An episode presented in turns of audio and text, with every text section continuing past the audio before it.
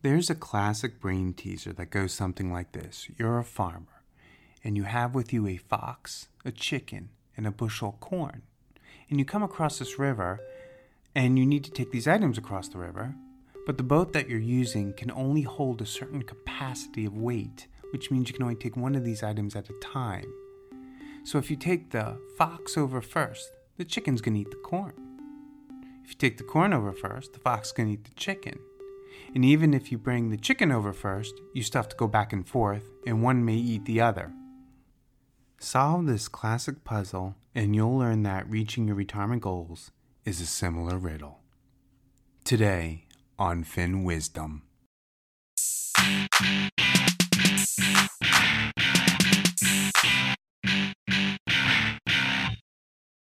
Hello, and thank you for tuning in to Fin Wizdom. I'm your host, Joel, and welcome to the second episode in the first season entitled Riddle Me This. I'd like to start today's podcast with a confession. I love brain teasers. Crosswords and Sudoku are okay, but I really love brain teasers, such as the one you heard in the opener. The kind that forces you to think outside of the box and that short circuit your linear logic. What makes them so entertaining is that they push you to re examine and reconstruct the way you approach a problem or challenge in order to arrive at the most fitting solution. The reason I'm discussing brain teasers and starting with a riddle is because it ties into today's topic called mental accounting, a concept introduced by Richard Thaler in 1998. This is when you utilize a line of thinking that appears to make sense, but it is actually suboptimal and can potentially lead to self destructive habits or poor decisions.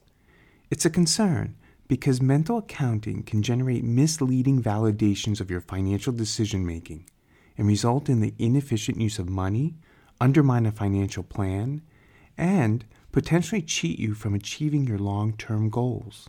We create mental buckets because they help us justify and compartmentalize the use of our money for assigned purposes. The best way to explain this phenomenon is with an illustration. So picture this. A concert or a theatrical event is now playing in your area that you are really excited about seeing. And for the sake of this exercise, let's say you could not order in advance and had to pay in cash at the door. The price of admission is $100 per ticket. And so you head over to the theater, and as the line you are waiting on gets closer to the box office, you discover that you have lost the crisp $100 bill in your wallet you were going to use to pay for that ticket. My question is Are you still willing to pay $100 for a ticket? Try not to contemplate your answer too long. Take a quick mental note of a simple yes or no to the question. Now let's modify the scenario. Let's say you successfully bought the ticket, and with physical stub in hand, you head over to the theater entrance and wait on another line. But when you get to the door, you discover that you have lost the ticket and you're unable to get a replacement. In this situation, I once again ask you would you pay $100 at the box office for another ticket or just skip the show? In both ordeals, $100 is irretrievably lost, whether in the form of cash or a ticket, but you are forced to consider whether or not the concert or theater experience is worth paying another $100.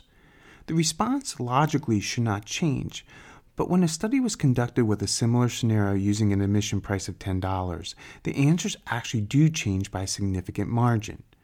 Respondents to the first scenario, where cash is lost, 88% said they would buy another ticket.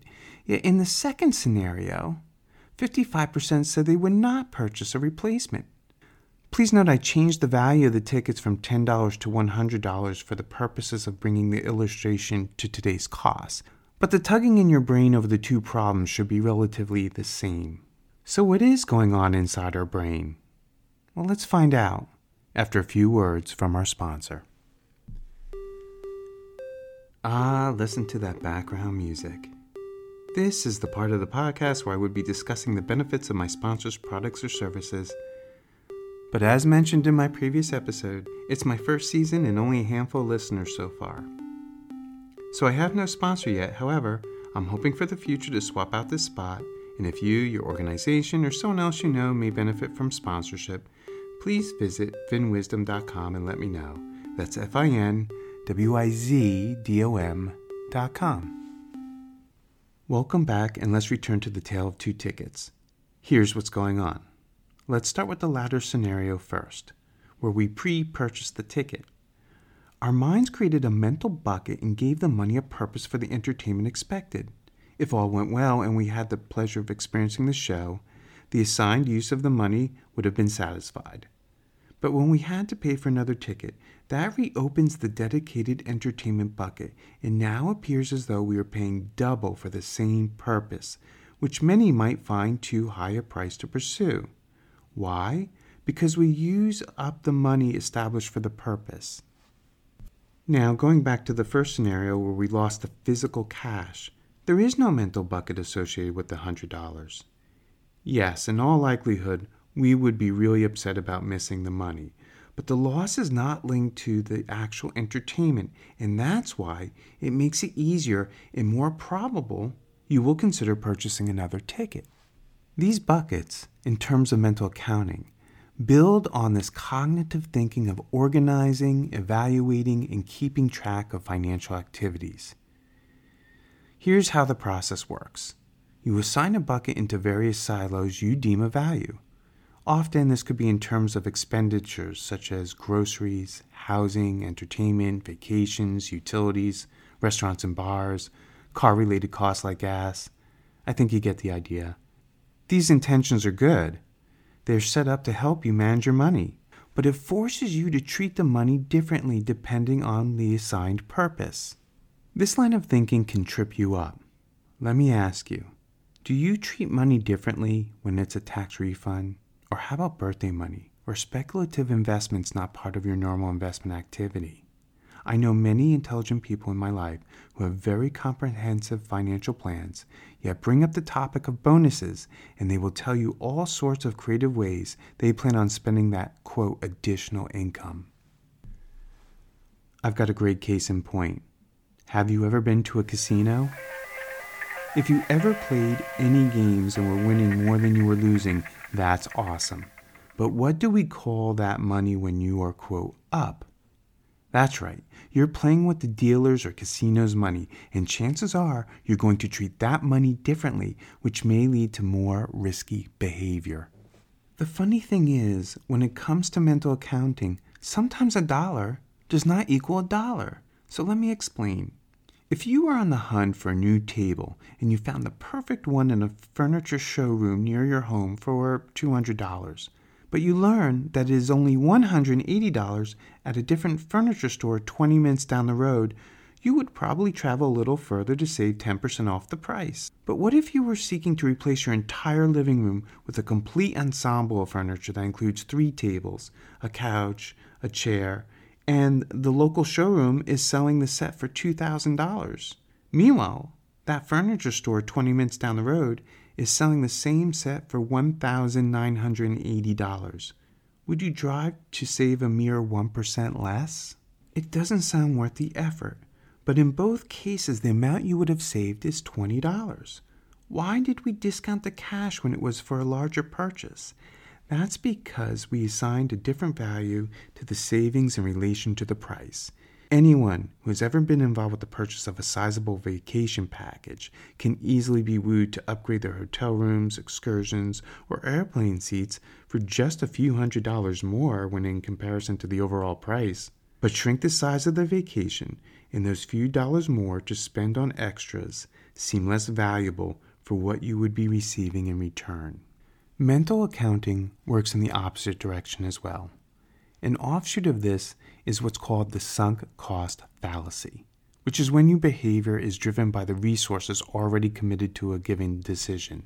This is when you feel compelled to continue the pursuit of repetitive or a particular activity to justify the time, money, or effort you've already invested.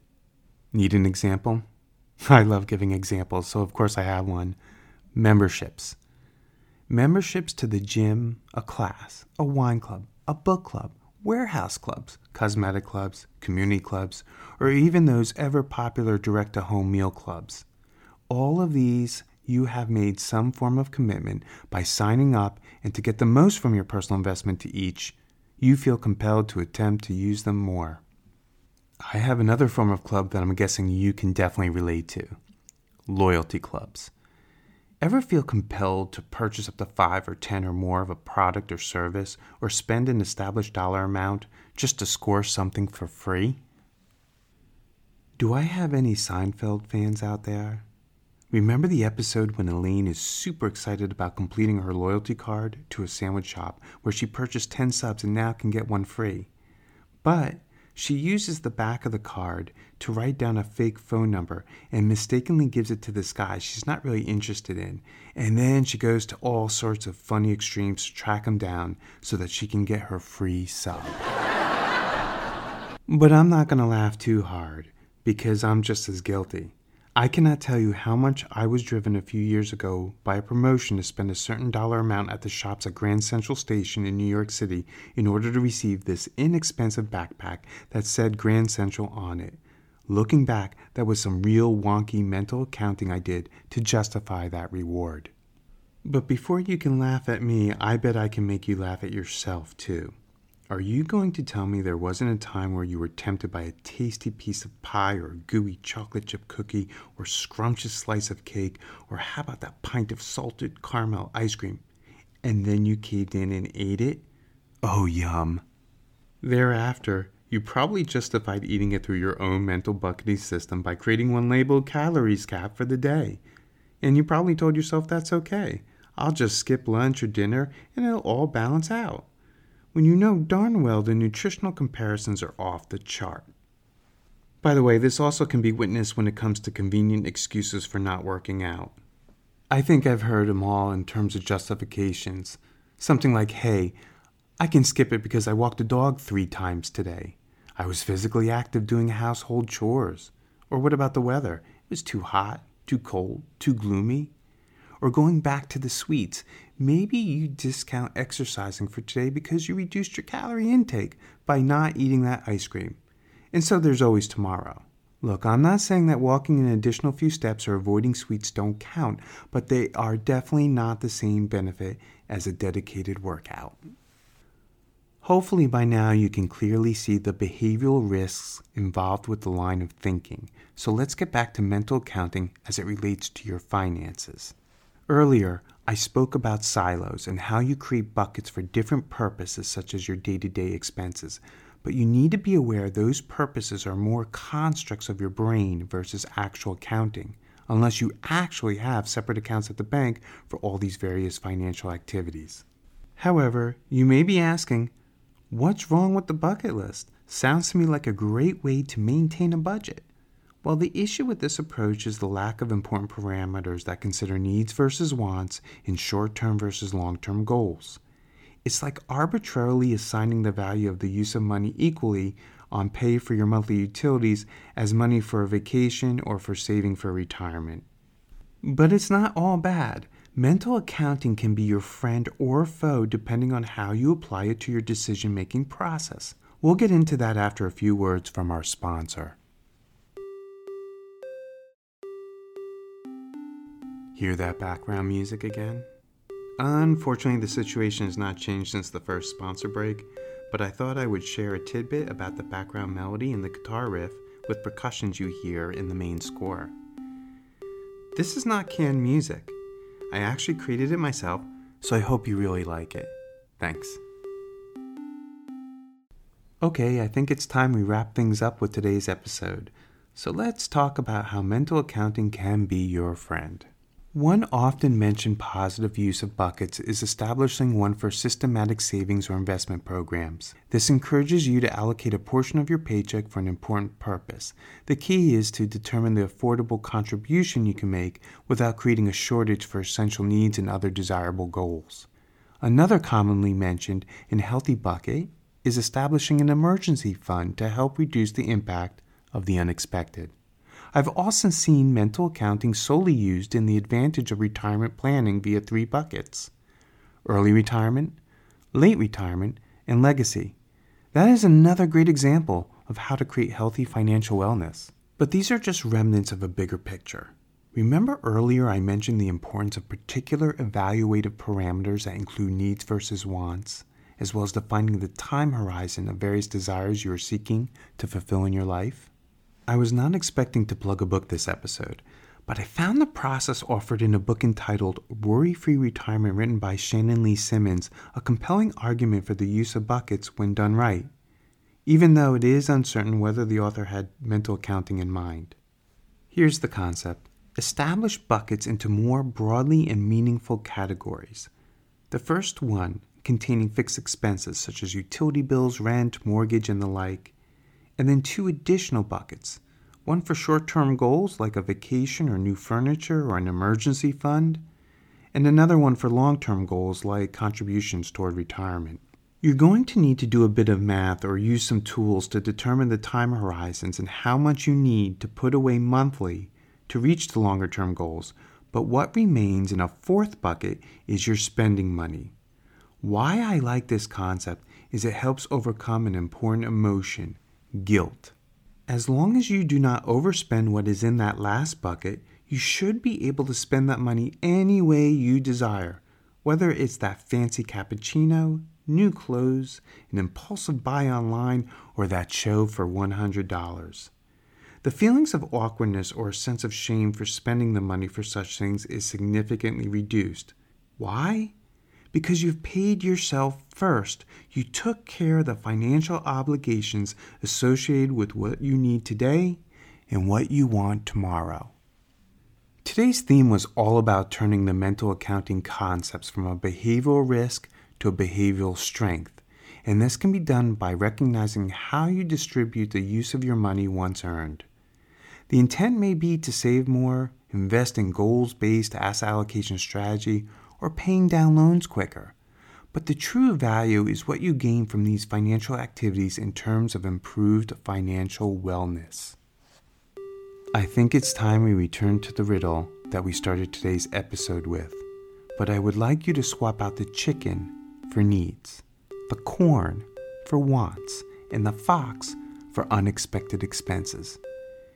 And it makes it easier to see how important it is to maintain an eye on your needs Feed your wants and desires while taking steps to reduce the impact of the unplanned.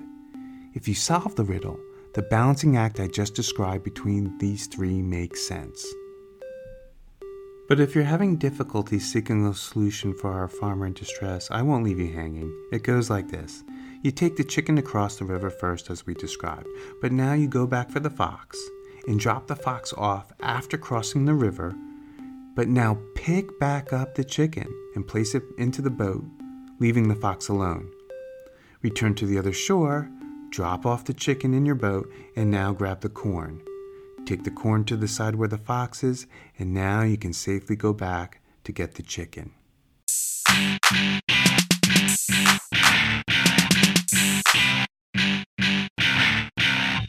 As a copyright reminder, Written permission is required to use any of the content shared. Any views expressed are my own and are not the opinion of any entity unless otherwise mentioned during the program. And since we are critical thinking creatures, these opinions are subject to change. For financial advice, consider consulting a licensed financial professional. And make sure to watch your inbox for the next exciting episode of Fin Wizdom.